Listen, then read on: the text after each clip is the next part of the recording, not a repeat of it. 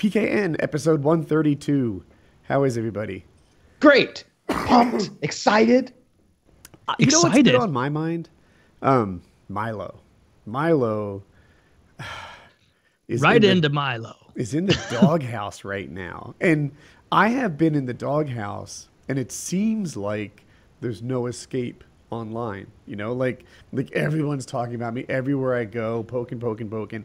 You know, and like other YouTubers are making videos about me. It's the end of the fucking world. Everywhere I dude, it is Did nothing. Simon and Schuster copy cancel Right, your book right. publication too? Now imagine it with CNN and Fox and MSNBC Yeah, and HLN and uh, and PBS and NBC and Yeah. ABC and all of them joining those YouTubers. right, right. I just It's there's just cups, baby.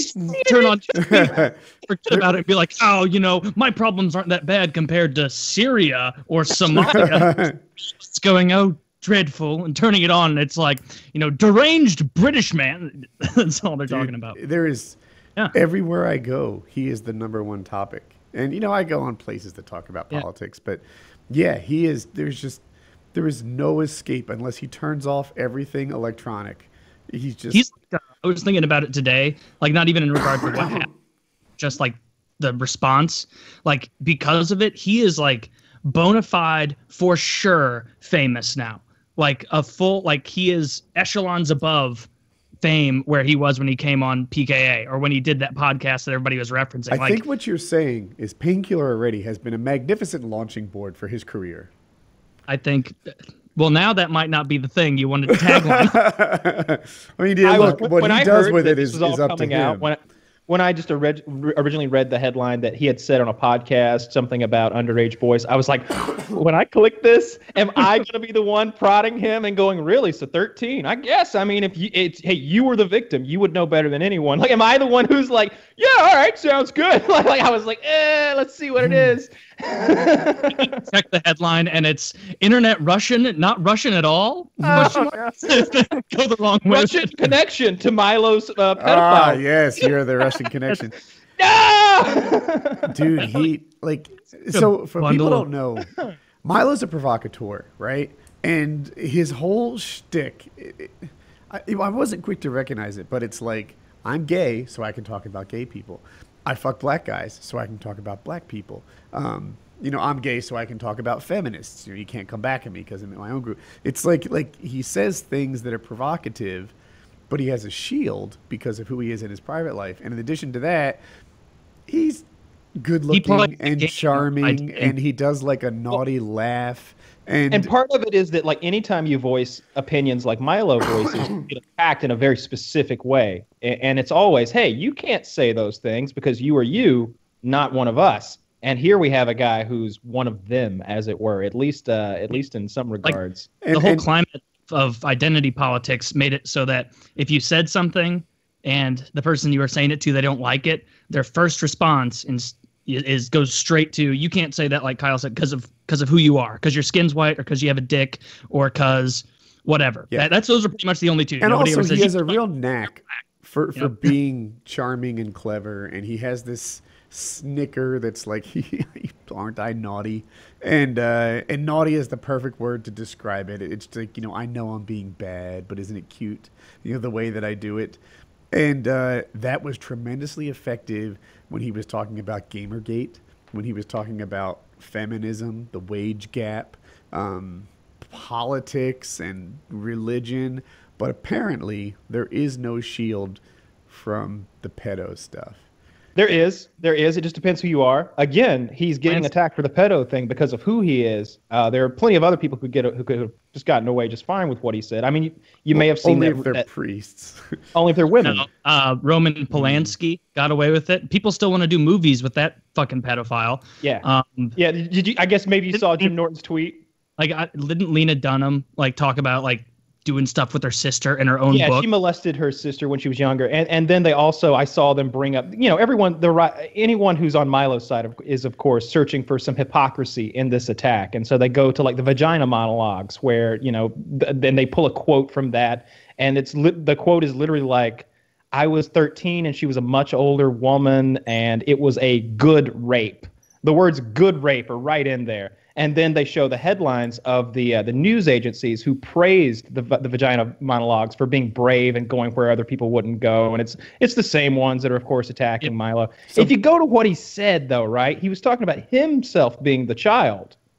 Um, well, uh, although there's more to it. He said two. There's sort of two things that he talks about. One is when I was 13, I took part in an interracial gang, an interracial gangbang, and it was great. Right, that's part of what he says.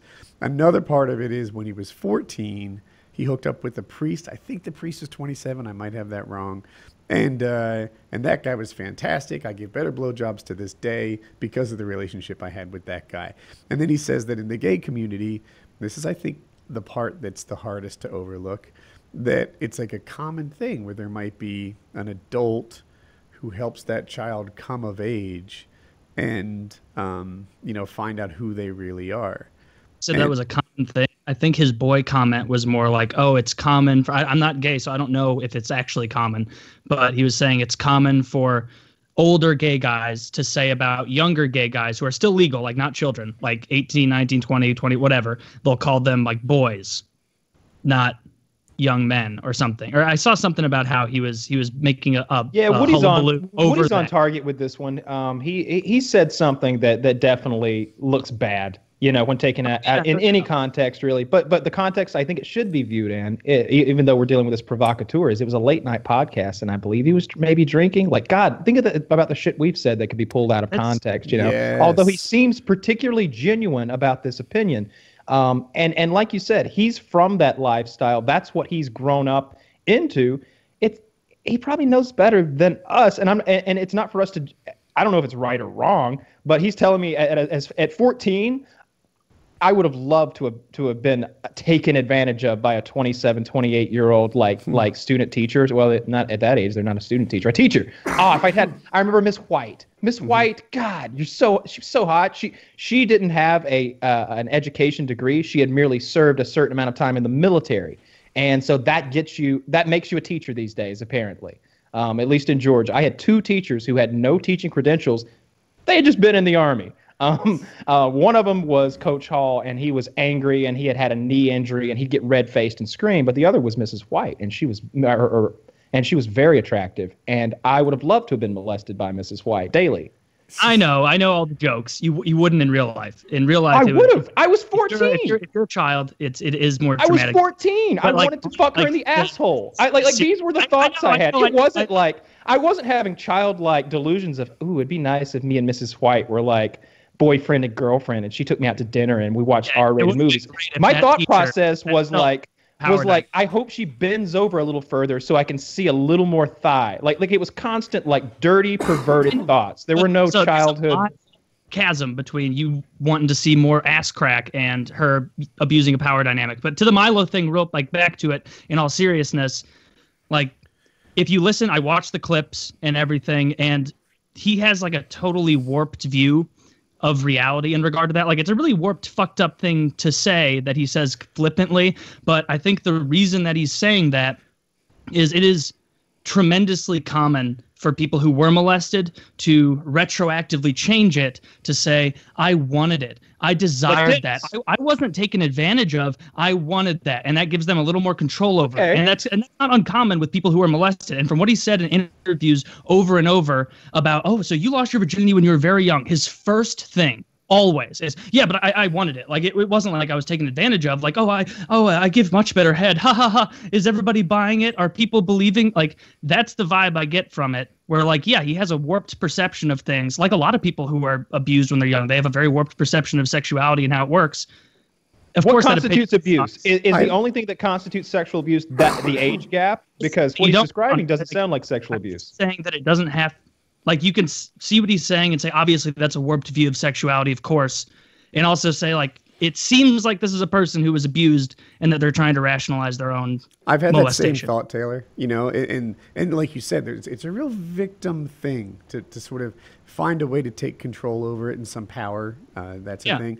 Um, but I also have some thoughts with Kyle. Now, for me, it wasn't 14, but like 16 year old Woody. If some hot teacher fucked me daily, I don't think I'd be the victim. I think that I would that would be a trophy in my mental bookcase that I kept on into To this the day, rest of my you'd life. be 40 years old and you'd be like, look, when I was Yeah. 16, Do you know the I kind of tail I pulled? Everyone When I that was school 16 wished they fucked her, but it was me, right? Like they, I didn't even have a driver's license. right now, I was 14, he was 14, and I think that's different. And I think that's getting a little young. 14 year old dudes, dude. No. Like, like you guys are forgetting what it's like to be a 14 year old dude, and you're closer to it than, than I am. You have perspective. The argument that you like you are transposing 30 year old brain in there with I'm all the interest.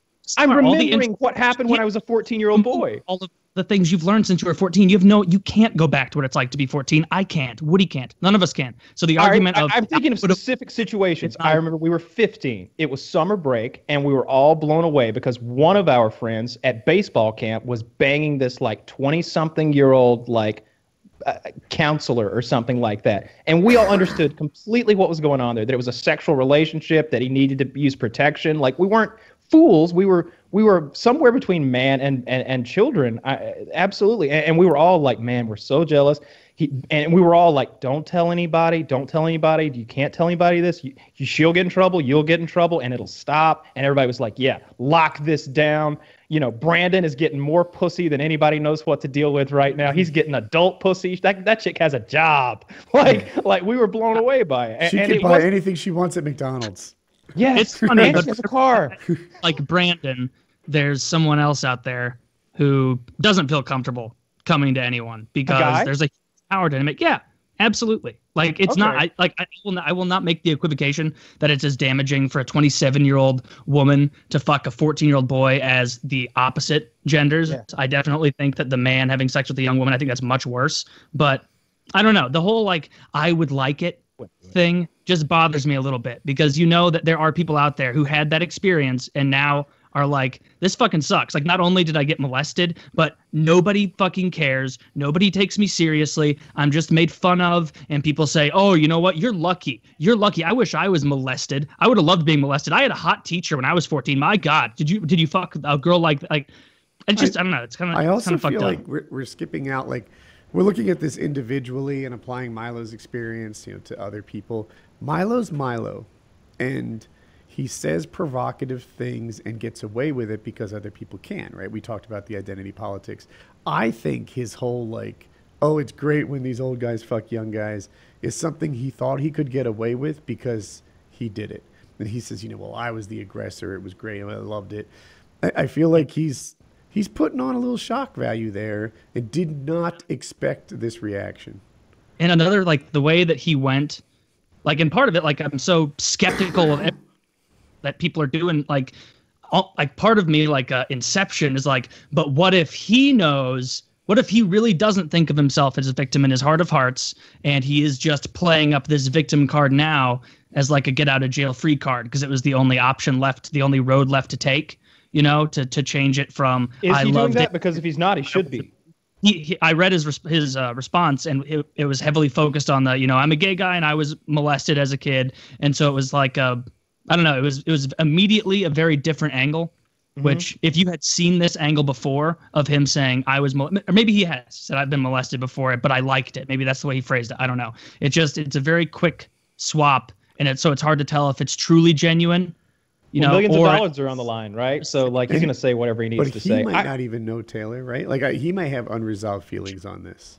He would be Yeah. so mad if you said that to him. He'd be like, "I know what I know. You know what you know. How dare you question what I know?" Like I think we all know what we know, right? Like it's easy to Yeah. like be like, "Ah, maybe he doesn't even know what he's saying." You I guys think we had just a have very to take people. fortunate childhood if you have no unresolved issues from yours.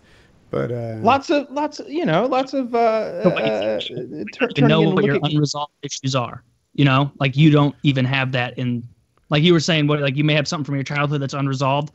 It doesn't have to be like somebody beat your ass to a pulp and left you in like the rain one day. It could just be something where, I don't know, like something trauma. I, actually, I don't know. Is there small trauma? We trauma? all have that's childhood traumas that stay with us for life. It's part of having a life, you know? Like like you'd be a very boring fucking vanilla ass person if some bad shit doesn't happen to you along the way. The bad stuff is what leaves its mark and makes us different and interesting and able to deal with more bad stuff as we go on when it actually matters. If you can if you can get past that bad shit that happens from 0 to 18, then the 18 to 70 stuff gets easier and easier to deal with. In, in this guy's case though, honestly as I look at it, I'm like he didn't say anything that bad. I don't think. It, what he at least he was. Now, if he had said, "Hey, there's a couple of 13 year old boys down at the YMCA," and I'm going to tell you, they want it. They want it morning, noon, and night. When they see old Milo coming, well, they just bend right over. They know it's good. They're they're grabbing. They're reaching for the Vaseline. Like if he said that, whoa, back up, you fucking child molester! Like now we need to burn you at the stake. But what he said was, when I was a boy, I was the one on the receiving end, and I didn't mind a bit and uh, yeah. that's a part of gay culture and, and like, to, to, some extent that a young, an older man will sort of uh, have a Spartan-like relationship with a younger boy and, and rise him up through the ranks of homosexuality. I suppose. I think that's what like got that him in trouble. Part. That, that, part where yeah. he tried, like instead of just sticking to his, I didn't have a problem with it. He tried to bridge it and make it seem like you know and this is what makes me once again think that it is unresolved stuff is that he tried to bridge it and make it seem like oh it's not just me that it's okay with. You know this is this is just something that happens. So if you think about it i'm not even weird. Like it Maybe wasn't he even, was Maybe in some way, because I haven't heard him in context, I've only read the transcript. Maybe in some way he was taking a shot at the gay community, but being being like, and another thing they do is like it's it's a it's a part of what gay people do. Older guys and younger boys. That is the gay community. It's because it, he takes shots at every little group, even the ones he he corresponds to, or even the ones he claims to. Basically, it comes down to like what he said. Like it's such a warped perception of sexuality that it's fucked up, and people from every side can see that.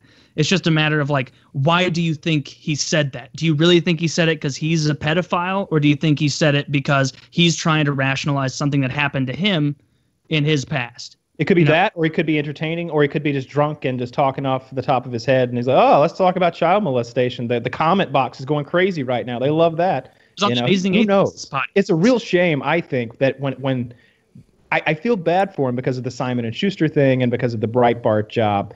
Um, I, you know, we don't really know Milo in any way, and, and, and, but from what I've read and seen, I don't think of him as certainly as a pedophile or someone who's engages in that. He's made it very clear he's interested in much larger, powerful, more powerful black men. Uh, I don't think we have to worry about uh, Milo going after uh, any any young whippers, whippersnappers or anything. So, and I definitely feel kind of bad that that it's it's he normalized know, he's losing a lot of stuff, and he did it. I think because he likes being provocative, he gets a lot of attention, and he gets away with it because of his background.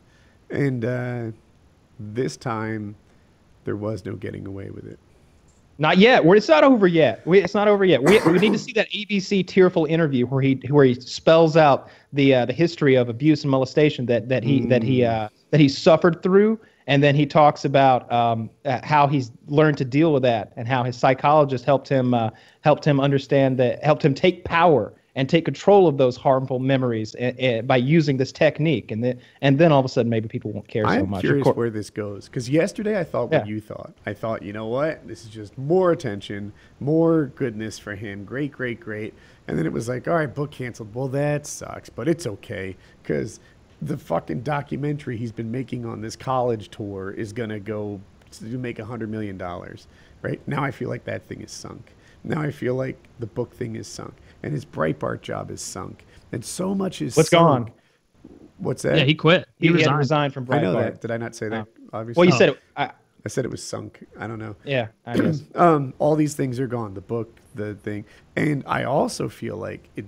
You know, college campuses aren't going to want the pro pedo guy like they used to. Maybe. Um, it just this has been more damaging than I thought it was going to be yesterday. I thought that it was just going to be, ah, we hate Milo. Yeah, you hate everyone. They still make money. We hated Glenn Beck at some point. But I think, I mean, the book thing, because I saw that he said he's still going to release the book. And it's not like it's, you know, 70 years ago where you need Simon and Schuster. You could just self-publish and sell it on Amazon, maybe even make more money. Who knows? Especially given the amount of popularity where a lot of people who don't give a fuck a huge amount towards or against him might just be like, you know what? Let's see what he has to say, and they may read it and hate it, or they may read it and love it. But either way, they're buying a book. You're right. Yeah, and, the- and this the- current wave of coverage will only intensify or at least flare back up when the book does release on Amazon or wherever the fuck, you know. They'll be like, "Oh, the Dangerous Faggot tour has has reached its climax. The the the the, the you know, self-proclaimed uh, pedophile or whatever CNN will call him um, is uh, is has released his book." And yeah, I think it'll sell well. I don't think we have to worry about him being in the poorhouse. He just his star fell a few notches this this this week. And and it wasn't because of something he had he did this week. It was because they dug up some stuff he said a while back. And and that feels kind of kind of kind shitty. of. Like Uh, um did you did you hear the george takei clip of george talking about pretty much the same Yeah, thing? George Takei says the same thing. yeah. Oh, he's like oh when I was a uh, boy he's like he's basically like when i was a boy at summer camp i was I don't remember if it was 12, 13, or 14, but there was this older counselor. And and Howard Stern's like, and you liked him? Oh, yes, I liked him a lot. and he's just like, he's basically explaining how he had sex with this guy when he was a child and this guy was an adult and how I liked all of that, Howard. Yeah. it's like Milo's saying, you know, like it, this is not it seems unheard of in the gay community. Uh, but you translate it to the straight community and it sounds straight up criminal. Yeah, and I feel like if you are a gay guy, I, I, I feel like every gay guy who's like a liberal and hates Milo, um, which is like 80, 90 percent of them, is like, yeah, I did that too, but today's not your day, Milo. Down. Like, like, like, like, they're not gonna. Nobody's gonna stand up for Milo from his community and be like, when I was, you know, 17 and my boyfriend was 12. You know, they're not gonna. They're, you're not gonna have a bunch of guys stand up and have that I'm Spartacus moment where like I'm a pedophile. I'm a pedophile. I'm a pedophile. Like That's, that ain't that, is, happening. that is a hill that no one wants to die on. Yes. Yeah. no, Exactly. nobody's gonna do that. Yeah, I, I Yeah. really wonder how it'll turn out for him. Like it obviously I feel like Milo's in the news more today than he's ever been. Ever. Sure. Yeah. Um, but it's not good press. So, so is all news good news, uh, or all publicity good publicity? I mean to say, no. We will see how it plays out. For him, Not- it is, I think, because his like most staunch supporters are all people who are not all. That's too generalizing, but a lot of them are in like the whole every single bit of media that's not so, that's not independent online whatever is totally biased and so to them a lot of them they're just going to see this as full circle of ah they they condemned him because of what he's doing and they went on a witch hunt. And so that proves that he's right which is explains why they're attacking him you know which is why they had to go on this witch hunt which explains why they're afraid of what he's saying and, and like that whole cyclical thing. So maybe it doesn't like make his base bigger but it seems like it's definitely throwing some red meat to those really devout people. Like not intentionally but it seems like it'll rally them up just like anyone who's a big fan of someone if that person gets attacked. Like at goddamn look at any time a celebrity says something no not even mean to beyonce. Just doesn't prostrate themselves on the ground as beyonce walks past saying oh oh my lady. You know the look at the Beyhive on twitter. They if, if someone like doesn't shake her hand long enough when they meet they're like oh who's this bitch? Like treating beyonce like she's not beyonce. You don't know who the queen Bey is? Or like whatever like they're screaming about. Like people get very passionate when they have those kind of connections. So I don't know. I don't think he's sunk, but the Breitbart thing definitely looks bad. You know, it looks bad and it hurts him, especially because it's Breitbart. Like Breitbart has just been a propaganda website for a while now. Basically, just you know the far far right of far far right. So for them to boot him, I don't know. There's so much stuff to do with it. Yeah. I, I think he's gonna be fine at the end of the day, though. I want to talk about UFC 209. Okay. It's a huge card. Um, You've got Alistair Overeem and Mark Hunt fighting. I like to watch Mark Hunt fight because I like to watch the guys who don't look like they belong in their fight. That's that's. I think I think everyone who's not like a professional athlete, like perfect specimen, like when you see someone go in there who looks like ah, he could be a mechanic or just uh, you know, uh, selling T-shirts on a Hawaiian beach. That's Mark Hunt, and uh, and and so that's going to be interesting. You've also got the Khabib fight. He's fighting uh, Ferguson. I That's going to be hope that huge. happens. That's the one to me. That's yeah, the I- I- we're going to pretend like it's going to happen. Um, it, it- you know, schedule and everything, Taylor, and for everyone else's, you know, benefit. But shit happens is basically March the deal fourth, all the time. But that's the thing about MMA. You know, some guy can miss weight. We, we we've gotten all the way up to like, guy bumps his head on the uh, uh, the bathtub as he's cutting weight. You know, it's like the day before weigh-ins. Yep. And and he hit his head because he slipped and shitty. And then, of course, you had the rematch from last year, oh, from a fight. The, the, the promos try to call it the fight of the year, but it was a fight of the fight of the year contender, I guess, between uh, Woodley and Thompson, Wonder Boy Thompson.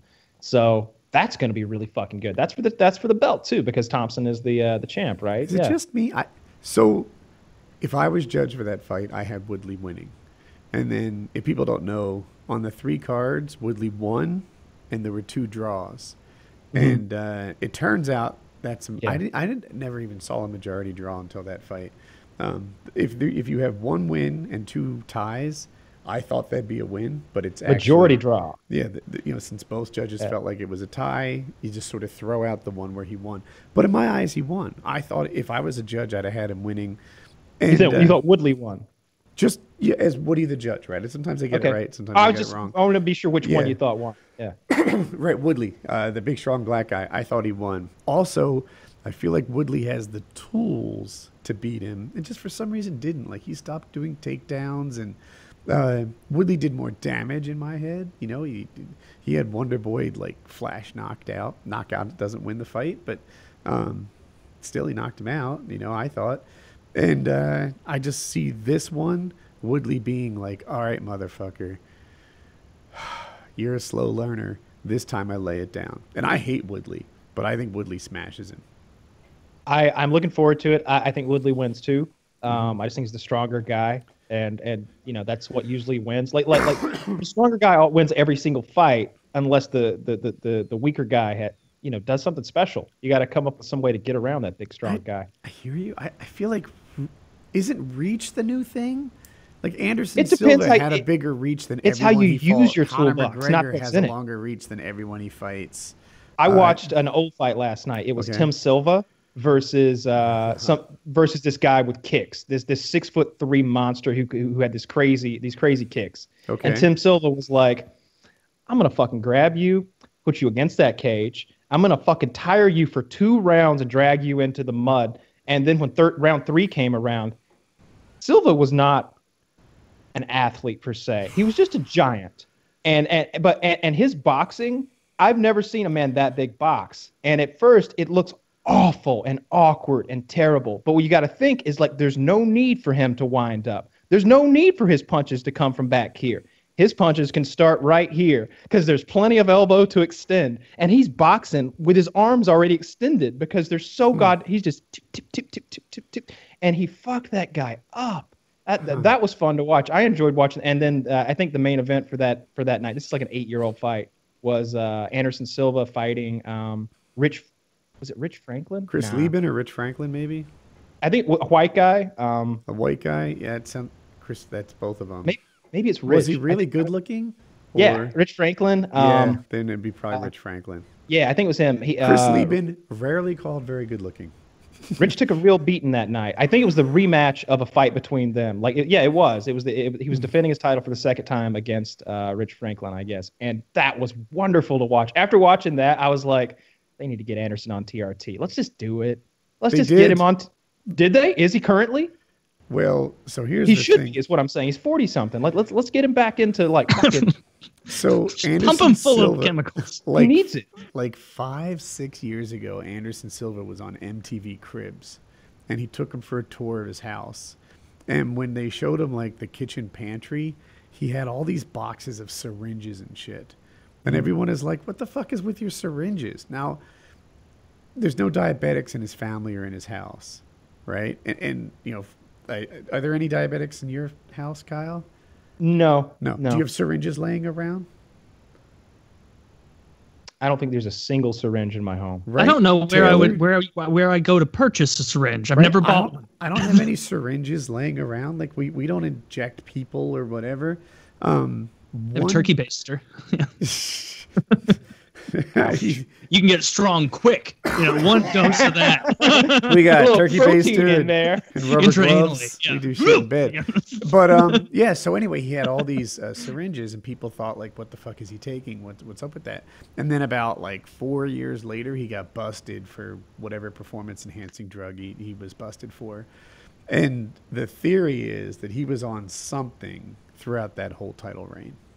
Sure, I'm okay with that. I don't care anymore. Um, that was a long time ago. Um, yeah, yeah, it sucks that he did it. I wish he hadn't done it then. Um, but but what I'm talking about is what we have now, what we have to work with today, and that's Mhm. a 40 something year old Anderson Silva who's got a bit of a ba- um, dad bod thing going on. He always did, as but yeah. Oh, More, now, that fight last yeah. night, his back was just. I, Hmm. I, I had the benefit of watching him fight like uh, two or three weeks ago, and then ha- watching him fight last night from eight years ago. Man, he looked so much more muscular, muscular, and uh, and cut and defined, and much less fat. Hmm. Um, I'd love to see. They they should stick him on TRT if he needs it, if he if he qualifies for it, and, and, and you know speed those hands up a little bit. Get him. You're looking get him, for I forget that- Bellator. That's the TRT league. no, but I want Silva on it. Like Silva's the only one because I feel like he's got Moving. He's gotten smart. Oh, I want to. I, I- want Rogan too. I won't watch Bellator fights just because Rogan's not there. I I, I- I don't like the Bellator. I Really that. appreciate Rogan being there. It- it's a big deal for me. Um, like I watch even the and the announcer. Um, the announcers aren't as good. The refs. I don't. I like knowing the refs. You know, I know I know most of them now. It seems like it, it it's. Mhm. I, I, pref- I really prefer the UFC. I like the Dana White dynamic. I, everything about it's a different kind of show for me than if, if there's just a really specific matchup I want to see. Like I went and watched Cyborg's fights over on Pride, Invicta, maybe, maybe? Invicta, something like that, and I was watching it like, ugh, this feels like low budget pro wrestling a little bit. This feels like WWE with like half the budget, and, and even the belt looks kind of shitty. And I don't know, I just wasn't into it as much. I need to feel like we're we're here seeing a thing. And when and when uh the what's his name, the announcer for the UFC, uh, uh, You Bruce think he- Buffer, Bruce Buffer? Yeah. when he comes out, God, he's so good. You know, he's got a torn uh, ACL in his knee or whatever that that's been torn forever. Bruce Buffer does. Yeah, he tore it in the ring doing like a 360, uh, like like doing like a 360 announcement. Like he's like, and now it's time, and like in the middle of it, he like jumps and does a 360 and lands like with a wide stance. He's like, time. And he tore his fucking ACL and like didn't flinch or anything. Was it like one of those like Aragorn scenes, like in Lord of the Rings, where Aragorn, when he kicks an Uruk-hai helmet in one of the scenes? Ah! Because in Lord of the Rings, it wasn't the Hobbit. They still had fucking armors makers, you know, Yeah. blacksmiths making armor. So it was a real heavy They- Uruk-hai they helmet. had a workshop. And they told him to kick it. Yep, the Weta Workshop. And Aragorn, Viggo Mortensen, kicked it and he broke at least one toe, maybe a couple. And he just screamed because of that. And that's the one they knees. used. They used hmm. that one. And you know he what? Finds the Hobbit's belts Because you know, like, belts. you have to do you have to finish it that scene like i bet as a professional actor as soon as his toe hit and broke he like had that like snap understanding of like if i don't get it right this time i will have to kick it again and i will have to kick it with my left foot and aragorn will look like a six-year-old girl kicking an uruk-hai helmet frustrated that he can't find his little friends in the forest and so Or- i gotta ah, sell it here Or kick you it with his broken foot, which maybe sucks more. yeah it's just god aragorn's kind of a bitch he barely kicks that thing Like, yeah, right, right. like eight. I got plantar fasciitis. You Put it know? off. Dude, have you ever seen Bruce Buffer like interviewed and stuff like outside the UFC? He is Uh, the biggest douchebag to have Yeah. ever douchebagged. He is. Is there oh my god, he is so arrogant. He is so full of himself. He thinks that what he's doing, and look, I get it. He does it well, and he does it maybe better than anyone. best. But His brother, right? His brother's the best, right? uh, I don't Danny know. Buff? uh, Michael Buffer. Um, I don't know. but uh, he, you you just have to experience how full of himself he is. I think even if you had a tolerance for arrogant people, he would just burst that fucking tolerance I want wide to see open. his abs. Oh, his abs are. Gr- people don't know he had a liposuction where they sucked up around the fat to give him abs. So now he has fat abs. Like I heard it was implants. I thought They that's like what, put little Ziploc bags full of silicone or silicone, yeah, whatever in there. Well, it's not. I, I I'll- heard I'll that just he go got what I read on the ab- internet. Uh, Oh, then Trust that. Oh, then you don't. Um, we were told by a source once, uh, I believe, that um, it, he got implants in there, and, and and apparently he shows up to like these UFC events and like any kind of an after party or like, you know, every time there's a UFC event. uh, I don't mean that it's a fight. It's just a UFC related event. It might be like a you know a charity auction or some shit. Um, he's always got like whores with him, like actual escorts, Yes. like with big tits and like Uh-huh. like bimbos, like like they're going for like the bimbo look. Like that's what he's into. Like like like huge fake titted like trashy women on each arm, huge fake abs and that big voice, and he's walking in. You know, he makes like makes no bones about it. Like, yes, I am getting laid tonight. Oh, yeah, obviously I paid for whores. This is my night. You should all know I hooked this up for me. And it just, it, I think a lot of other people might hide it. We need to, we need to talk Yeah. about this photo that you linked because he's wearing pants and tennis shoes by the Is he? pool, which is odd. Also, his you know that scar people get if they had like appendicitis in Yeah. 1986. Yeah, right down the middle. It, it looks like he wa- was born with some horrible uh, dysfunction where he had seven appendixes and they all just went off at the same time and they had to get in and just be like, fuck it, we don't care about scarring, save this guy's life. There's an announcer. we've got a meeting quadruple appendectomy in room three. it's crazy. and then like uh, Yeah, he then like a fake ass. Dana White goes in with like a, a recording thing. It's like just real quick, just say it's time. Then- no, no, we can, Got we can it. do the rest in post. Really don't need you anymore. 2017, what a year. That's a good photo right? of him there. I, I think he looks good in that photo, quite frankly, especially he- for the man's age. Um, and, and and those ladies look real nice. It's like he's having a good old time. So time. this is what happens. People say all plastic surgery is stupid. It, obviously, that looks fake to me. That looks fake to me from a mile away. But what you need to compare it to is the hypothetical pre, like non-surgery thing. If he had just had instead of a six pack, a keg, you know, there, then I don't Yeah. know that he'd look better. He'd look normal, but not better. He might look as like I don't know, like that is one of those where it's so obvious that it's fake that it's distracting. like if he actually was like a big muscly workout guy, like he'd have some pecs there. Like that matched the level of intensity that, unless he only does ab day. Now he And does have his arms wide, right? Like, like- no, they're by his side. He has no excuse for. Yeah, I look. He doesn't look symmetrical. What we're talking about here is like a sixty-something-year-old man, though, right? Like, I Is think he? he, looks. I yeah, right. He, he's how old is Bruce Buffer? Let's see. How old is Bruce? For 60, he looks good, but also a career of briefly talking will do that to you. Motherfucker, He, he is uh 59. 59. Yeah, yeah. 59. I so hear like he's, That's he's pretty like damn good for It's- 59. some point, sometimes Match these bad plastic surgeries might look better than Father Time. You know, um, Especially in real life. I think Donald like, we're looking Trump at a hair photo looks here. bad. I think Donald Trump's hair looks bad, but Donald Trump might look better than he would with the male pattern baldness thing going on. Or Yeah. bald, like like with Like a monk.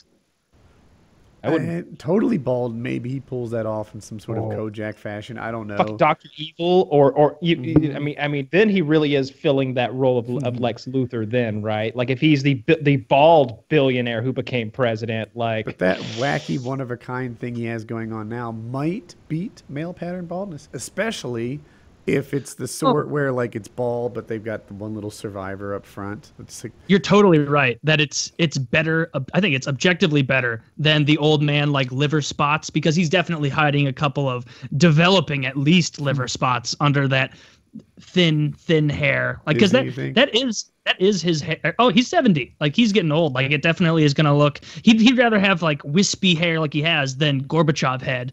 Like how distracting must that have been when you're trying to negotiate? Where you'd be like, and so do we have deal? It's like, I'm so sorry. Can you repeat everything? Like I have no idea. you ever see that uh that Naked Gun movie Jesus Yeah. you ever see the Naked Gun Yeah. movie where Leslie Nielsen at the in the opening scene? It's like Gaddafi and like Gorbachev and all the like axis of evil from the 80s or whatever. And all of a sudden, fucking Frank Drebin like tears off his mask and starts beating the shit out of all of them. He gets Gorbachev in a headlock and he goes, "I always wanted to do this." He goes, and fucking wipes the birthmark off. I knew it. that's great. Saddam's over there. He decks Saddam. It's, uh, that's great. I like Leslie Nielsen. Oh, I love the airplane movies. Yeah. Like they're they're just enjoyably silly. Yeah, I like the uh, I, I like all that shit. I like all of his goofy movies. Um, but yeah, this uh, this UFC uh, card is gonna be really good. I hope it happens. Um, I hope we get all of those fights. The one I want to see the most is the Khabib fight. I want Khabib Yes. Namagarab Namagarab Here- whatever his last name is. I don't know. Namagarabadov. Uh, none of us got even close, by the way. Um, I, I want to see that fight uh, that, more than Rashad anything. Evans. Be interesting to see him come back. There's a name I can pronounce. yeah. Yeah. A lot of vowels, nice and Yeah. easy. Dude, the um Duffy from the prelims, the last fight in the prelims, that guy, like he knocked everyone out his first couple fights. Real interesting. I think he took a time off and he's coming back. Duffy. Yeah, I'm looking at this guy now. Oh, what a scary motherfucker. I guess they all are, right? Like, Yeah, but but every now and then you click a guy's picture and you're like, oh, I, I, yeah, I think he kills people for a living. especially like I think he's a heavyweight, right? He's heavy, Yeah, he's a big motherfucker. This Oh. guy, like you, you just have to. A lot of heavyweights, you know, they're not cutting stuff. This guy had like cuts to make 265. I made that up, but I think it might Six be true. three, two sixty. he's just he's very bad looking. Like he, he looks like he kills people for a living. He's Yeah, fun to really, really, really scary face. Um, yeah, I, I I definitely want to see that, but it's definitely Ferguson and Khabib that I'm interested in. I, I like the guys that I, I like that weight class or, or or anything around that weight class. I feel like when they when they get a certain size, start slowing down, and their techniques don't look as crisp and clean, and it, it feels more like a brawl, which is what you get with the heavyweights most of the time. I, I I can't think of any heavyweights that I've ever thought were like, wow, look at that guy operate. Like he's just in, when I see Conor out there, like I, I saw a GIF today on Reddit of him. Uh, it was something about Conor maintaining the correct distance with someone he was fighting, and he so quickly, like as the guy charged in and threw a combo, it was, and he like Conor was backwards, out of the way, just out of reach, and immediately back in with a combo of his own and pop, pop, pop, hit the guy. And it's like, yeah, you don't see that uh, uh, out of the heavyweights. Am I the It- only one- too big. that feels like, oh Conor, yeah, I remember that guy. He was good. Like, I, I kind of used to fight all the time. When was his last fight? I guess Alvarez. That wasn't that long ago. It was before the election, though, right? Yeah. Um, yeah, Conor's got to be careful here. I feel like because because why we're about to this fight's coming up right between Khabib and uh, Ferguson and and those are the number one and number two contenders in Conor's weight class in the division in which he still holds the belt. One of these guys is going to get on that mic after this fight and call him the fuck out. Eh, eh, he- he's going to be like, all right. Now it's time. I beat this guy, beat that guy, beat this guy, beat, that, beat that guy. There's nobody left. It's just you over there. So you can hide and say you're going to box all you want. But over here, where the real fighters are, we're calling you a, a, a pussy or we're saying you're running because we're in here fighting and you're out there doing some babysitting or, you know, on, Yeah. on, on some pre paternity leave, right? Who ever heard of such a thing? Like, like, hey, I'm okay with paternity leave, I guess. Like, like, sure. Th- Everybody seems to be okay with that. But Dude. pre paternity leave? Here's what I want Like to to pre- happen. I want Kid isn't there. Khabib Nurmagomedov to beat the fuck out of Ferguson. I would like that. And then hand the mic to Chael Sonnen to do his trash talking for him, right? And then and then Chael just come on there like, "This is Khabib. He's the man with the arms, the man with the charm, the man in this, you know, the ladies swarm and the bad guys I warned." didn't climb down from the mountains of Dagestan to whip some Puerto Rican tonight. I came for the Irish punk they call Conor McGregor. Like, like he- needs to get out there it. with that. Yeah, yeah, sure. Like, dude, he would get out there and I that would be so great. Oh man, I I don't like that in sports as much. Like I wouldn't like that as much because I like in sports interviews and bickering between players in English who don't speak English well at all. I there's nothing I love more than seeing like a post game interview and being like, "Oh, good." Like a Russian got first star of the game, and this guy played in the KHL last year, so this will be a doozy. You know, trying to understand what he's saying. You know, like as he like turns to his trainer from Cleveland, being like, "You give me him here?" Like, no, I don't know Russian either, dude. Fucking Cincinnati. But yeah, I like shit like that. And then all like the Japanese baseball players. There's some great Japanese baseball Yes. player interviews that are hysterical. But yeah, I like, oh we 209 were is talking going to about be fun. Kyle, I will ask you this. You're looking at the card, right? Do you have it in front Uh, of you? yeah, I have it for yeah. Okay. Um, I, you, you're following MMA a lot. Surely you're familiar with this concept of the MMA gods. You have to sacrifice something to get the fight you want. Um, well, the most important one for me is the Ferguson Khabib fight, and then after that, I want to see Woodley Thompson, and then Mm-hmm. So- after that, it's on Overeem. Let's and say the that rest, the bigger I'm the of- sacrifice, the more likely you get what you want. Would you sacrifice over yeah, huh? I would. Oh, I'd sacrifice Thompson and uh, and And uh, Woodley. and, and Woodley Oh, uh, well, to get the, the Khabib fight. Yeah, the Khabib fights that to There's me a that's one the fight card to you, it seems. It well, I'm, I'm there are three fights that I want to see, but the Khabib fight is the is the main card for me. It's the it's it's the whole show. Um, because a, a lot is um, you know it's, it's the Conor thing, how that plays into this, and it's also Khabib's un, undefeated. He's thought of right now as, as, some sort of god. You know, his fans, the ones who are on the, the on Joe Rogan's Instagram, you know, mm-hmm. blowing him up like he's the one who makes the fights or something. Like his fans think he's god. His th- fans think that like he's a he's the new hottest thing that that is not getting the respect he's owed. Um, you know, it, so we'll see. He, I can't if, think of another champion who's based on grappling. I mean, it seems to me that all the very top guys kind of punch while walking backwards. Like that's what Conor does. That's what Silva does. I guess that's not what Bisping punches while walking forwards. Um, Jose punches while walking forwards. But I Silva's a think... real counter puncher. He's almost in his own thing. Like he, I love. I think that's why I like too. watching him. Is is it, well well he spends like that first round and and Joe baby walks every fan through this. He spends that first round measuring the guy and testing mm-hmm. the guy with feints and stuff like that. He'll he'll fake a feint and then he'll watch. What do you do when I do that? Oh, mm. Oh, you do that. Logged. and then and then and then we dance a little more. What do you do when I do fake fake real punch? Oh, you do that logged. Noted. Yeah. yeah. and like and then round three comes around and and he he does that thing again, but he knows what you're gonna do. He already knows what you're gonna do, and he has a plan for that. And and the and the blow is coming as you move into it. You know, it just it's it's really fun to watch that guy. You're right though. It seems like there aren't many guys that, that have a similar background to Khabib, but he's just yeah. it seems really tough. GSP he, he can't with strike. grappling He's got that a lot. What I don't know much about that that martial art, but Seems like he can strike. He certainly knows how. It's just, I don't know. Taylor matchup against first. St. Louis mm. is going. They, I mean, they're trending towards making the playoffs, even as a top whatever six seed. Uh, I guess they're going to be somewhere between three and six as a seed, right? Yeah, they'll probably be. I'm hoping that.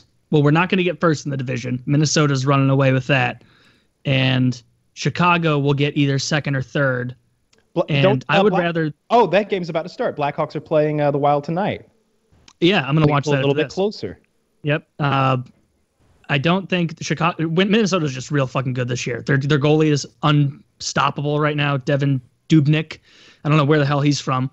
Looks like some some Scandinavian place, but he's playing great. The Blues. I hope that we make it as the first wild card seed because it would be nice to fucking finally play a team that's not from our own division in the first round. Like it seems like it's been years where every time it'd be like, oh, who are we playing? Is it Minnesota or is it Chicago? It's Chicago. It's mm-hmm. Minnesota. Oh, it's Chicago again. Oh, it's Chicago again. Oh, it's Chicago again. Oh, Minnesota. Like it's like I'd like to see someone else, but yeah, uh, I'm glad that we lost the last two because we were on a six-game winning streak, and our GM was has a history of being stupid and being like instead of being like, yeah, we need to sell and make sure we have a real good team next year to make a better run, he'll be like, no, we can do it. We can pull this out. We're not selling anybody. We're not trading anybody. We're going to acquire new players. We're going to make a rental trade. And then we go in and we lose in the first round. And he's like, oh, I guess we weren't as good as I thought we were. And so if we had won eight in a row, before this bye week where the Blues don't play at all, and this is the, the only week left in the trade deadline, I bet he would have thought, Oh yeah, I'm not trading Shattenkirk. He's great on D. You're going into the bye eight no. We're doing yeah, we're going into the bye week eight no. We're we're doing great, but because we lost those last two, I'm hoping that was enough for him to be like, okay, we had a nice little streak. We got to trade Shattenkirk before we lose him for nothing, or the entire city of St. Louis is going to kill me because it, it is getting out of control. How many people we just let show up in St. Louis and then be like, all right, we're leaving. Do you want to trade us for something? No, no, take care, take care. Like, I, dude, I, you keep wanting to do better next year, but if you were a mm-hmm. Canes Flyers fan, you might just be like, make the playoffs. Get us a fucking rental that will help us get the eighth seed so we get to play in a, a championship for Lord Stanley's Cup. Wouldn't it be nice to be playing, you know? Like over time, you're, you're like put into different like subsections of fandom because I the the Reddit that I spend the most time on far and away, not even close, is the hockey one, mm-hmm. and like uh a Penguins fan, if they go on like a two game losing streak and you go over to their subreddit or a three game losing streak, they won the Stanley Cup last year. They're very good. They'll be like, oh God, like these players are playing like shit. Like we're just not the same team we were last year anymore. You know, it's not like we have fucking Sidney Crosby and Evgeny Malkin, you know, playing for us still. It's we're, we're struggling. Whereas like Buffalo, who has been so bad for so long, or Edmonton. Edmonton's a better example. They've made the playoffs in a decade. And so this year, when they're not even like superstar going to win the cup favorites at all, they're just going to make it. You mentioned yeah. Sidney Crosby, and he sucks. Carry on. fine. But Buffalo, Edmonton, those fans have been put in the gutter for so long that, like you're saying, just the very prospect of like, hey, you might make the playoffs this year. we might. What? But you might lose in four games. You might get swept and humiliated. No, it's fine. It's fine. Just uh, Yes! there will be there will be two home games here for me to watch us lose. Right? Like that's all that they want. But the Blues have been middling for so long that making the playoffs isn't good enough anymore because we've made the playoffs by percentage more than any other professional sports franchise of all the four major sports. Like they make it all all the fucking time, but we we never make it to that next level. If we made it to the Stanley Cup and lost in the Stanley Cup, people would be disappointed. But that's so much further than we've made it in so long. People would still be like, "Oh fuck yeah, that that was a really good season." Just like last year, people overall were like, "Yeah, we lost in the fin- conference finals, but it was a good season. We haven't made it that far in 20 years or whatever, 15 years." So yeah, I really hope I think trade traded off all your best players so that you could be better in the future, and now you're worse. You want to trade off another one so that you can be better in the future, but you'll get even worse. Well, no, no, this isn't the guy to trade off. Like uh, the thing with him is he's one of the be- he's the most valuable free this year. Kevin Shattenkirk, our Blues, our defenseman, one of our defensemen. We have three incredibly good right-handed defensemen. Most teams don't have that luxury. You know, we don't have a ton of left-handed defensemen that are that good, but all three of our best are right-handed, and that guy Shattenkirk, who's really high value right now, his contract's up after this year anyway, and we don't have enough to sign him because he's on like a five million dollar contract, four million dollar contract right now, and he's going to demand like seven, and we can't afford him. And so it's either we trade him now and get something, or we go to the playoffs. We won't win the Stanley Cup, and then he leaves in the offseason for free. And so it's basically like, you know, we got to trade him while you know strike while the iron's hot. So it's not like we're trading a really good guy with seven years left on his contract like Tarasenko. But yeah, I'm, I'm oh high hopes. That's what I I check like every 15 minutes all day. It seems like on my phone. Like any trades? No. Okay. Any trades? No. Still no. Huh? You fuck. God damn it. Like and if then you were like the Flyers, would you trade Giroux? Drew? Um, no, no, I don't think so. He's he's only I think he's only like 29 years old, which is starting to get up there know for he'll hockey. be 33 when the team is good. He'll be, you know. Yeah, he'll but he's he's still producing so well that like like if he had a big year. drop off for that's true by his standards, but it's only a bad year for Giroux because the past five years he's been like top probably top five best players in the NHL. Like Giroux's consistently good each and every year. I really like Giroux. So I don't know. I like him on the Flyers, so I don't want to see him traded. Hmm. But I don't know. He, he's he's like one of those leaders that when you see him get traded, you know they have to feel bad because like eight years ago or whatever, they're like, "All right, Giroux, you're the guy. We're putting in charge of this Flyers franchise. Make us proud." And then if like nine years later, they're like, "All right, well, how's Winnipeg sound, Claude?" Like he's gonna be like, "God damn it, I, I failed. Like I was the pilot that they put in charge, and I I couldn't make it well, make it count." yeah, it's yeah. a team sport. It is. Oh yeah, for sure. And it hmm. sucks. God, he has to be so livid every day, being like, "This is such horseshit that we have to play the Penguins so often." And right when I It's get on the deal. team, the dude, the Penguins. Not a big deal. It's it's not even an argument. They're so much better than the Flyers. It's not close. Like the, the only like little things that like the Flyers fans will post is like, we've beaten the Penguins the last five times at home, five in a row, fucking Penguins, and then the Penguins will be like, you realize we won the Stanley Cup last year, and like we win all those other games, like all the other ones in the, in the other 29 cities in North America, we win most of those. Like uh, I don't know, I I like the Flyers because they're out east and they're easy to like because the Blues don't play them that much. Uh, the Blues are the reason the Broad Street Bullies came into being. If you didn't know that, that's a little hockey history. Did you know that, Woody? I'm looking up the all-time Flyers versus Penguins uh, series.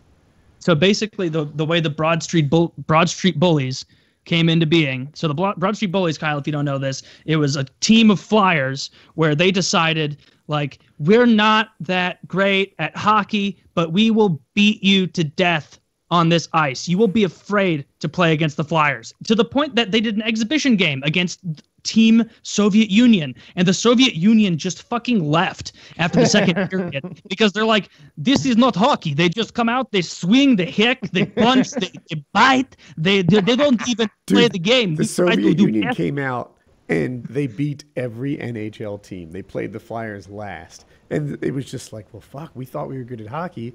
Turns out this Soviet team better than everybody. And then they met the Flyers, and the Flyers beat the fuck out of them, both with their hands and in the scoring. on on the scoreboard because the Russian team was just like, uh, put our line out there. Everybody else, go to the locker room. We're not going to ruin all our best players for That's not even true. game." Their best players were out there. They were just cowering in fear. They, I'll have to rewatch some clips because like I feel like in that locker room before that match, the Philly coach had to be like, That's what You he should have been. like. How many of us think we can win if we go out there and play the kind of hockey I know we're all capable of? And they were like, "Yeah," and he's like, "Wrong." no chance. Let me repeat to you, Captain, no chance you are going to beat Team Soviet Union out there if we play hockey. We are going to box them. I have brass knuckles box. You will put those under your gloves. Pass out those rolls of quarters. Yeah, everybody take a roll of Taylor's quarters. not really giving the Flyers credit. I think they might have been defending Stanley Cup champs at this point. I mean, they were a very good team. They, they were, good- or no, or I don't remember what year that happened. So that was when they were more established as the Broad Street Bullies. But the reason that they came into being the Broad Street Bullies is because of the St. Louis Blues. Did you know that? I think you told us before.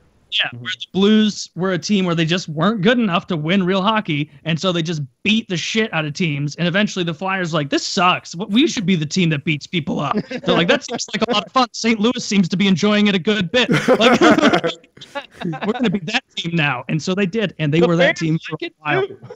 Yeah. They were the greatest thing. The trouble is they're not anymore. And as a Flyers fan, Stage you could night. for like decades you could hang your hat on the idea that even if you didn't win the game, you could have beat the other team up. Like that was a, Yeah. that was a truth. And, and, like even into the '90s and stuff, like like the, usually, oftentimes the toughest guy in the NHL. Like I thought Donald Brashear was was uh, took a turn He's as tough. heavyweight champ in my opinion, and he's playing for the Flyers. And they always had a guy. And our our good players like uh, Wayne Primeau or Keith Primeau and uh, Eric Lindros and stuff. Like they're not just good at hockey. They also can beat up 95% of the league, right? They're they're Yeah. they're they're uh, stars that can hang with tough guys, and and that was always like a Flyers thing. Um, people didn't want to come to Philadelphia. That was not a good night. Even if you won the game, lousy night. And uh, now the Flyers are just a regular team. Yeah, I, I mean, definitely. Like, if you look through history, I'm not as versed on it as you because I didn't follow them. But the Broad Street Bullies is the coolest era for them. But it's almost like if they tried to go back to that right now, they would only guarantee that they'd continue to be the worst team in the Yeah. league. Because now, like with, with technology being so good, with like skates and sticks and just the the the ways trainers know how to get you like to a, a science almost to be as fast as possible. Like you can't just put an oaf out there anymore. Mm-hmm. Like they, they, they fucking catch the guy they're trying to get in a fight with. The guy they're trying to fight with might pick up the puck, skate over and make a nice pass, go to the slot, pick up another pass, d- do whatever they're doing, and then just skate to the bench for a shift. Our- the other guy will be like, God damn it, he's quick. Our Like, like- captain was this tough guy. His name was Bobby Clarke. Not big, but tough as hell. And he used to have to soak his body in something that gave him awful, terrible, God, uh, like just unseen bad breath, right? Whatever it is he soaked himself in had like halitosis times 10 as a side effect. And he, he loved it. He would just bad breath people like against the boards and shit, like like all the time. like that, I love that. That's so fucking Philly. And, and Here's a picture of this tremendous athlete. Oh my So- god. You know, that was gingivitis. That's all that was. here about like athletes who don't look like they should be athletes. I'm gonna link you now really. Stanley Cup champion and uh, NHL All Star, multiple time NHL All Star Phil Kessel, who looks like he won a radio sweepstakes to get into the locker room. Yeah, if you does. out there, like if you watch him play, it is astounding. He plays with so flex is something on a stick where with composite sticks, if it's a really high number, it means it's hard to flex, so you're going to get more power on a slap shot. If it's really low number, like a 70 or something, it's going to be like a noodle or something. So if these guys try and take a slap shot, it'll just break. So it's like really quick bend and flip wrist Mm-hmm. shots.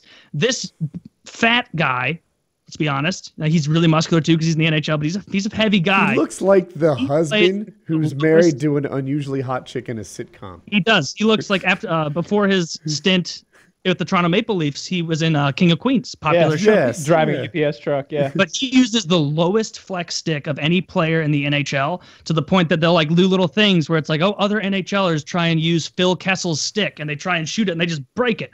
but you watch this guy shoot it and he's got it down to like a fat guy's science of like he puts like the perfect amount of flex on the stick and then in like a tenth of a half of a second just just just snaps it forward like it's a some sort of you know trap Dude. or like you snip a cord on a bridge and it just whips forward When I like he's God, I love that's it, cool. it When sounds I like played- his shots might not have the speed, but he's getting them off quicker.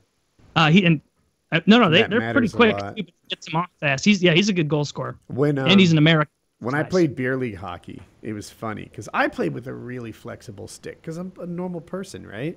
And uh, but then like some of my teammates or uh, being better was people I played against, they'd be like, "Yeah, this is the same flex that like I don't know." You know, Eric Lindros uses or something. Or he probably played with a wooden stick, and uh, and it's just like, yeah, but you're not him. You're Yeah. not him. You're not a professional athlete. You don't spend your days in the gym. You spend your days at a keyboard, and you know all you have is what is effectively a steel pipe there that you don't flex at all, and your shot sucks. I'll use Yeah, my yeah. my you know women's league stick and, and get good snapshots off. yeah this uh, it's, it's not worth watching for like on for the most part but this is just beer league people trying to use Zdeno Chara's stick Oh, I've Zdeno. Chara, he's the guy who's 6'10. And his flex, like they, they make a special stick for him because his hands are too big for the normal girth of a stick. So they have to make an especially big stick, which means that his flex is a number that like like if a normal sized person got the Doesn't flex exist. number of his, it'd be like playing with rebar, basically. like people try to like even bend his stick. It's it's impossible. That guy uh, Well, he's on the stick is eight feet tall. I, it's seven, no joke. It's enormous. It's an enormous stick because he's like seven feet tall, probably seven foot one in his skates or something, at least seven feet. Yeah. Yeah, I've seen this video before. I see them try to bend it, and, and they can't play with it very well either. They look really awkward. No, yeah. Oh, it looks so silly in this guy's hands. He's got some reach though. Like if that were if that ever becomes part of the game, After about two minutes, guy tries to sit on it to flex it and stuff. It's Yeah. funny. Oh, Yeah. I see Yeah. with the reach. Reach does matter. That was you know that's a decision you have to make. Yeah, if I- you're a beer leaguer with that stick, Woody, and you're playing D, are you gonna do? Are you gonna ever make a pass that game? Or are you gonna skate backwards and go Right? Like you're a, a, like a helicopter blade spinning? I around? played defense a lot, and in, I, I always thought it was like an it? easy position. Yeah, I do. Uh, Well, one, I like the responsibility. I liked having you know like something important on my shoulders, and uh, I thought I did pretty well at it. it, it the stakes were all not stakes, but the okay. Look, when you're on offense, there's a lot of shit that you need to do right for it to work out for you. If I'm on defense, anything but that is a win. You know, like I could just swap my stick, fuck you up a little bit, and there it is. Your your whole thing is blown. Like all I needed to do was knock it towards the boards, and and now you know whatever opportunity you had has been all closed up and it's a mess. Mm-hmm. If I can just hit an out, if I could take it from you and hit an outlet pass, I'm a star, and that just seems so much easier than then what an the expertise and to do. precision that you need to like get in there while like juggling that puck Right. and, Yeah. do Yeah, something yeah. with it. Yep. Yeah, that makes a lot of have no sense. it seems like the guy who scores is a real. uh, that that seems so hard, especially because if you were if you were the only guy on the ice who knew how to ice skate, it'd be one thing, right? But like, yeah, I'm a good skater, and, and nobody else is. Of course, you skate around, but everybody out there is a really fucking good skater. So like, I know Oh, that. Wayne Wayne Gretzky is supposed to be, have been the. I, I guess he was right. He's the the world famous one. He's the one that everybody who doesn't even know anything about hockey knows about. But he was supposed to be really fast and really agile and and all that stuff. Um, I guess didn't didn't I didn't you always say that like Gretzky's thing was that he had some big guy to like defend him and like nobody would lay hands on Gretzky Yeah. because he was a smaller guy and they they, they could have taken him off his feet I suppose. Gretzky, that definitely helped. Some of the best But he was so players, I, it, it's like they see the play unfold first and just always make the right decisions. And I think I told you guys, maybe it was just recently, Lemieux came back and they were like, his patience is amazing. Oh my gosh, he's so patient. And you'd see players like fly by as he just waited there. So I tried that. It didn't last a period. It's like, oh, when I slow down, they just fucking strip the puck from me. What is his magic? Just take it away. Yeah, I mean, I am willing to wait here for 10 minutes. I can be more patient than any other player's ever been. But uh, somehow that doesn't work out. Not at all. Yeah.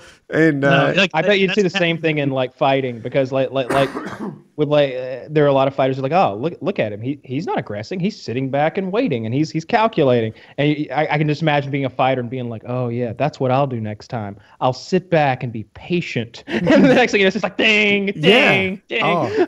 why I- isn't it working the spider just- does it Gretzky That's like saw the what you're play saying, like unfold and- Gretzky and Lemieux. It's like you're totally right. Like to what you were saying, I didn't play forward as much, but like you'd see them out there and just you know Gretzky just would hang out behind the net with the puck eh, behind the end, the opponent's Yeah. net, and they someone they'd come around and try and get it, and he'd be like, oh nope nope, good try though. You, did you see my number? I'm number 99. I'm Wayne Gretzky. Like and, you know, sneaking it around, and I always like you watch those clips and you're like, man, why didn't somebody else decide to just hold on to the puck behind the net for 30 seconds at a time, and then every other player also in the NHL tries to do that, and in you know eight seconds at most the puck's stolen. You're like, oh, that's why because they're not they're not Wayne Gretzky or Mario Lemieux.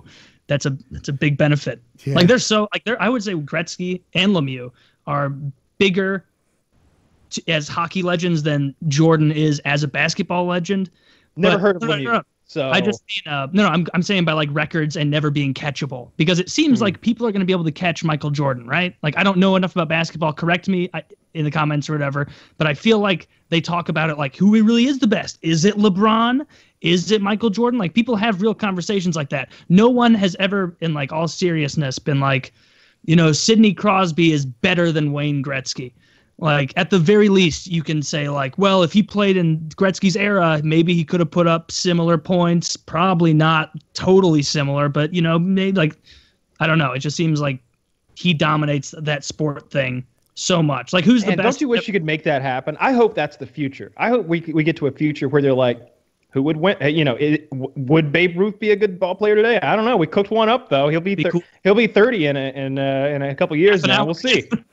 See how many dingers he can hit this time around. Like I, I hope we, we get to that point where we start bringing back, you know, uh, people who have expired because there's we've got DNA of a lot of old people. I'm sure, you know, I always hear about that. Um, who was it that had a bit of Lincoln's beard hair? Uh, uh, in the What? oh, it was uh, Obama. Obama when he uh, when uh, I want to say when Obama took his oath of office, he had a, a tuft of Lincoln's beard hair in there somewhere, like in the Bible or something. Uh, there, there was something about that that I read. Yeah, so we've got this DNA. We could bring back a Lincoln or a Babe Ruth or a Gehrig and maybe fix his disease this time. How many you know? tufts are there? Like, are they hidden around like Horcruxes, or is there just one? Exactly like Horcruxes. They're protected. Different continents. There are seven. There's seven. One, Seven of them. seven. Yes. That's great. All right. It's really Is that probably a show. Yeah, 132. That was cool. Hey, all episode long? I don't think we ever said the T word. The current president. Didn't happen. oh, Oh. I, I didn't even know what we were talking about. Yeah. Yeah, I, I, that's just a My thing. first thought was Tarasenko. That's where my head's at. Yeah, I, I kind of had of it because Kyle calls him Big T. All right, PKN 132.